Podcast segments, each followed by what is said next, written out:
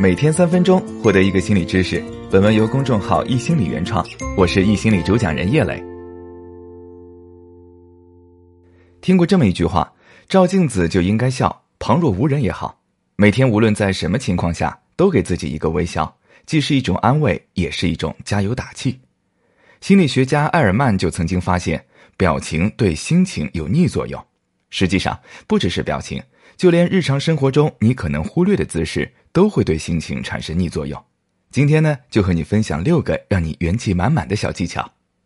第一，站得嚣张一点，你的精力会更旺盛。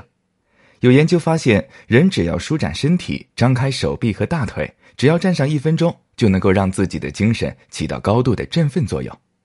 第二，绷紧肌肉，你会有更强的意志力。健美比赛选手在向观众展示力与美的时候，一定都会绷起肌肉。一项调查显示，当我们绷起肌肉的时候，我们能够更好的抵御疼痛以及分散注意力。更强的是，绷紧肌肉甚至能够抵挡美食的诱惑。第三，双手抱臂可以提高你的耐力。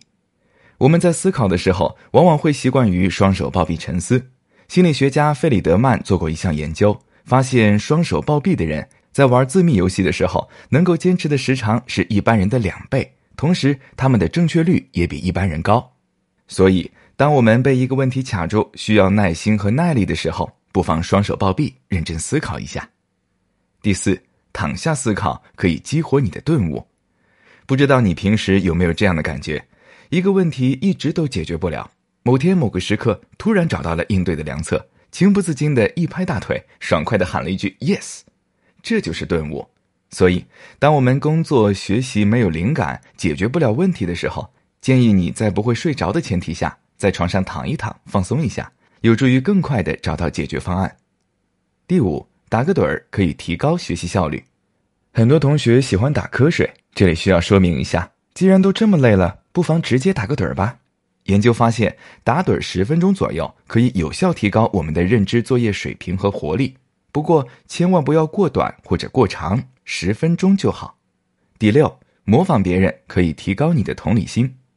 只要不是为了嘲笑、讽刺别人，模仿别人的口音、姿态和表情等方面，你往往能够体察到对方的情绪。